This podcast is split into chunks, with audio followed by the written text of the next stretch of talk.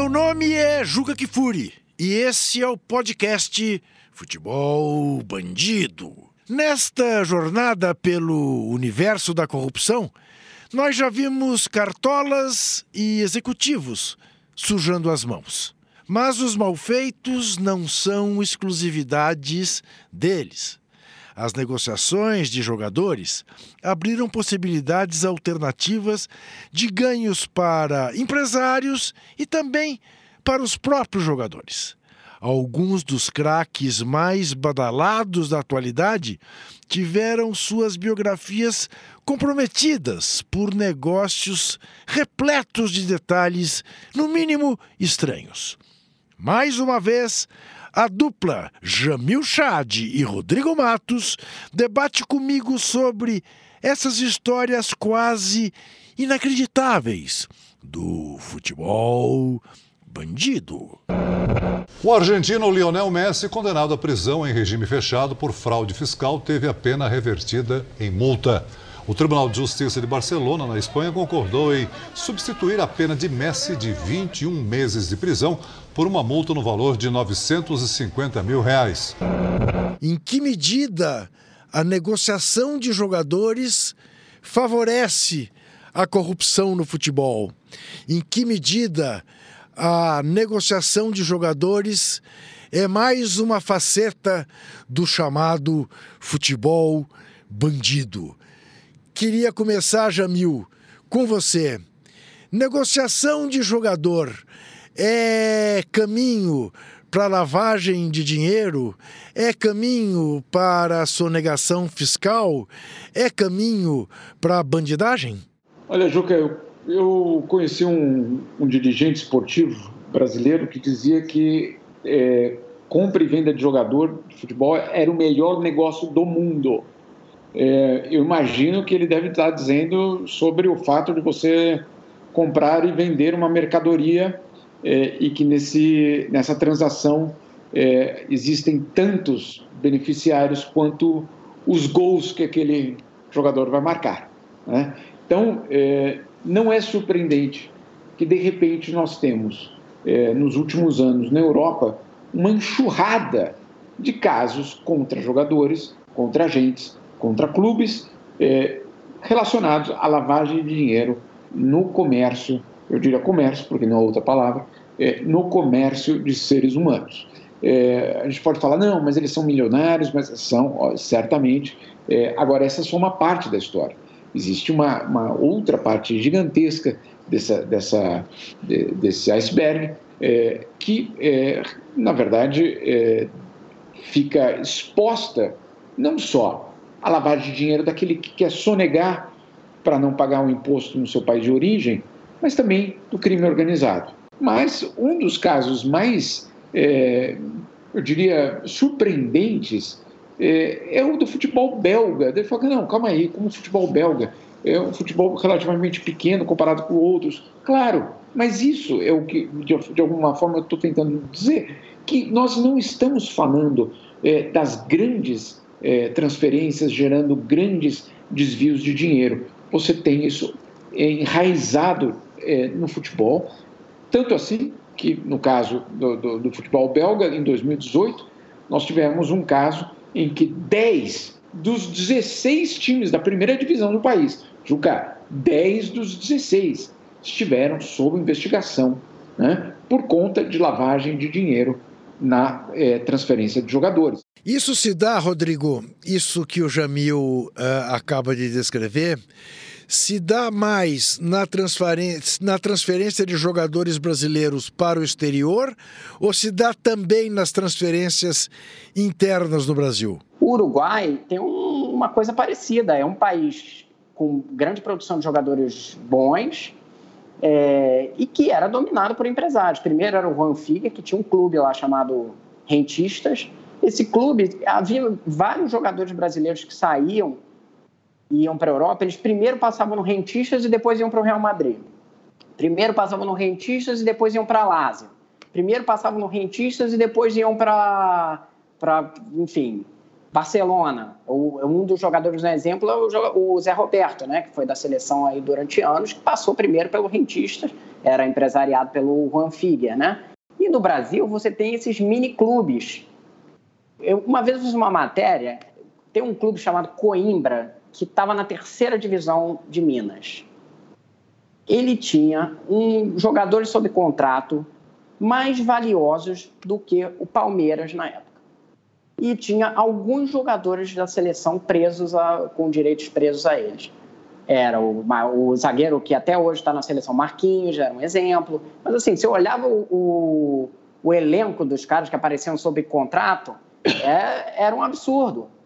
E, e, aí você vai falar assim, ah, é um negócio ilegal. Bom, o negócio era legal. O Coimbra era um clube empresa, gerenciado por uma empresa registrada na CVM no Brasil, é, que o dinheiro injetado era do é, vinha do BMG, cujo dono Ricardo Guimarães já foi presidente do Atlético Mineiro. É, aí você pode discutir, ó, não tem nenhum caso de corrupção apontado ali. Realmente, não tem nenhum caso. Mas assim, qual a justificativa esportiva da existência do Coimbra com contratos até com jogador da seleção brasileira? Não existe nenhuma. Não, não é tipo um projeto como se fosse o do Red Bull que é um projeto esportivo e que pode revelar jogadores e ganhar dinheiro. Não, é um projeto que você deixa o clube lá na terceira divisão e vai prendendo o cara por contrato para depois ele ser vendido e você ficar com o clube ficar com a participação, no caso, o empresário, né? E, e isso abre o futebol para um campo que não deveria ser o dele, né? Que é de negociação econômica sem justificativa esportiva. Os podcasts do UOL estão disponíveis em todas as plataformas. Você pode ver a lista desses programas em uol.com.br/podcasts. Recebe salário, faz transferência, pagamento, recarga de celular e até empréstimo, tudo sem taxa. PagBank, a sua conta grátis do PagSeguro. Baixe já o app e abra sua conta em 3 minutos. Ministério Público Espanhol pede dois anos de prisão para o atacante Neymar. Ele e a família são acusados de corrupção, fraude e simulação de contratos na venda do jogador para o Barcelona. O meu negócio é ser feliz dentro de campo. E meu pai faz tudo para que, que eu só, só jogue bola e deixe que os negócios cuida, cuida ele. Vocês diriam que na negociação do Neymar uh, para do Santos para o Barcelona houve alguma coisa assim de esquisito no sentido que vocês abordaram? Juca, ah, aquela negociação é, teve é, foi legal, né? porém imoral é, o que, que, como se deu, e é, isso acabou só sendo revelado muito depois. O Neymar pai assinou um contrato com o Barcelona em 2011, é, já fechando o negócio com, ele, com o clube espanhol, não tendo informado o Santos, que ele tinha uma era uma carta de liberação do Santos para negociar, mas ele não disse que tinha fechado com, com o, o Barcelona e ele já tinha assinado, assinado inclusive um contrato de trabalho com o Santos e ele recebeu 10 milhões de euros do, do Barcelona naquela data.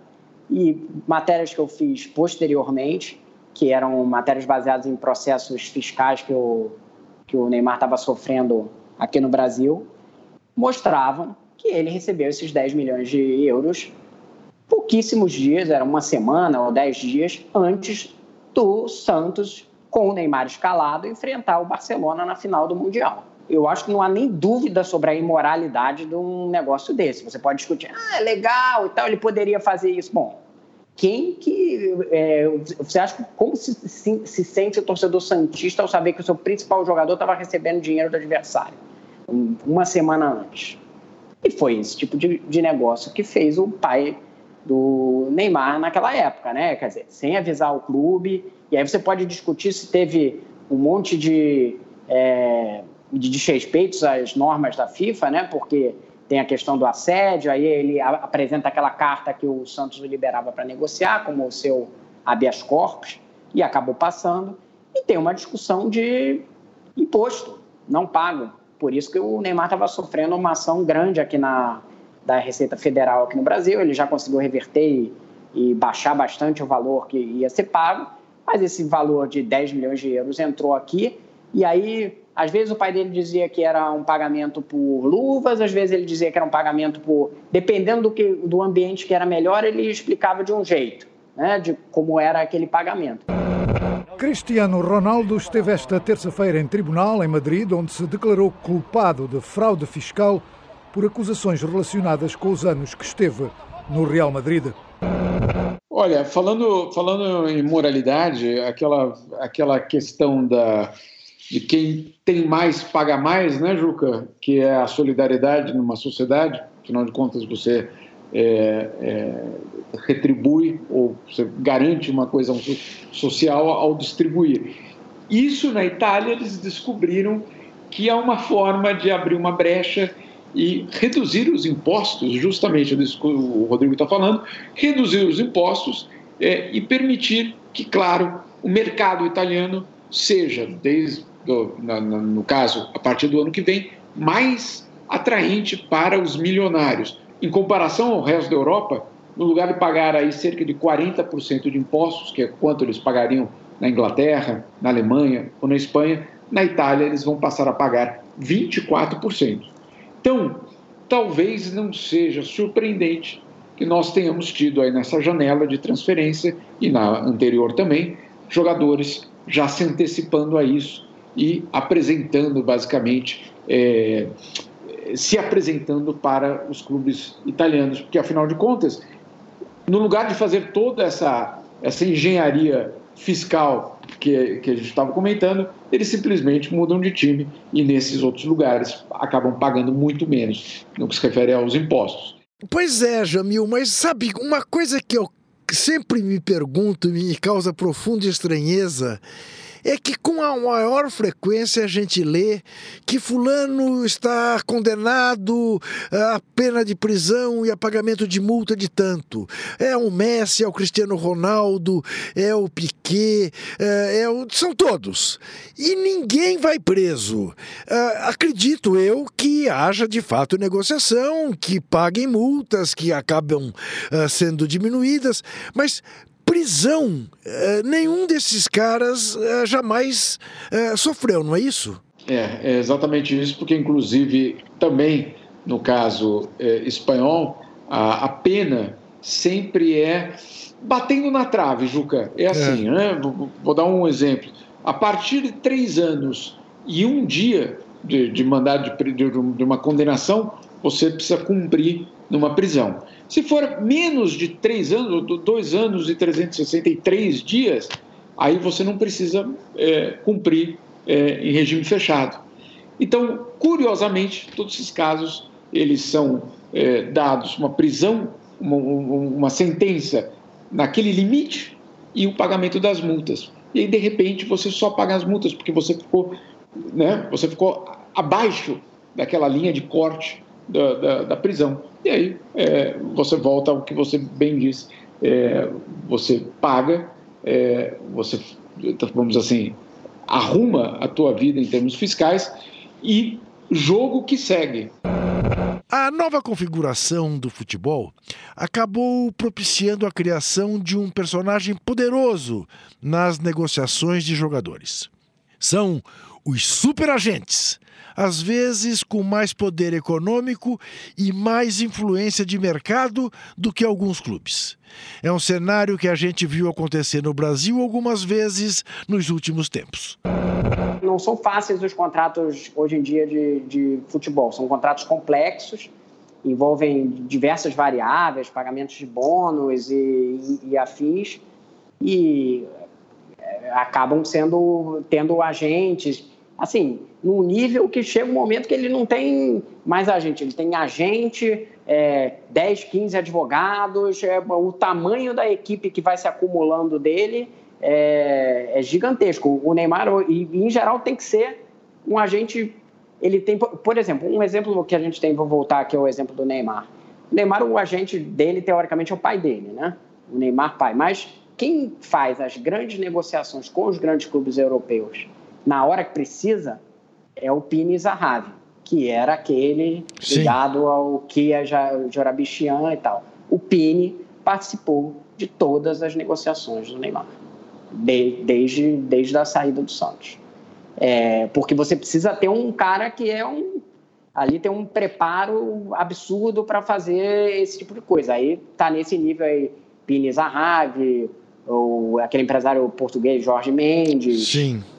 Sim. Enfim, é, é essa, esses superagentes hoje em dia, eles têm a força de um Real Madrid.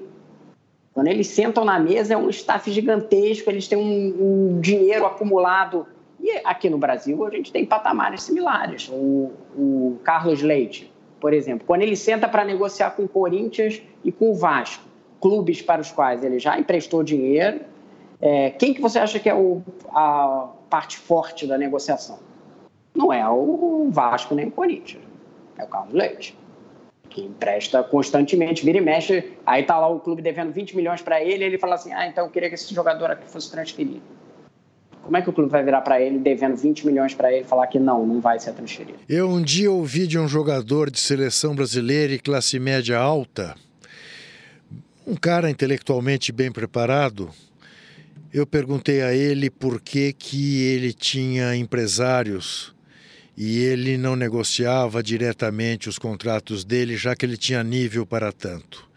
E ele me respondeu: Para tratar com bandidos, eu preciso ter o meu bandido. Para mim ficou tudo muito claro.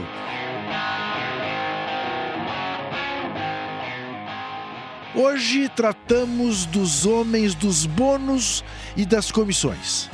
Depois vai ser a vez da turma do tapetão foi mais ou menos o que aconteceu naquela época do de livrar ali de o, livrar o Botafogo, né? Que, o tribunal livrou o Botafogo do rebaixamento.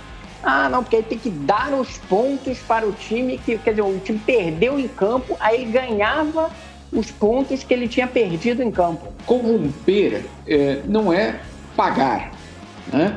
Corromper é você é desviar, você é, é fazer um trajeto diferente que não está previsto na lei para beneficiar alguém de alguma forma. Esse, de alguma forma, como o Rodrigo bem explicou, pode ser evitando cair para a segunda divisão. No próximo episódio, chegamos, enfim, aos confortáveis tribunais esportivos do futebol brasileiro. E chegamos com a pergunta: virada de mesa também é corrupção?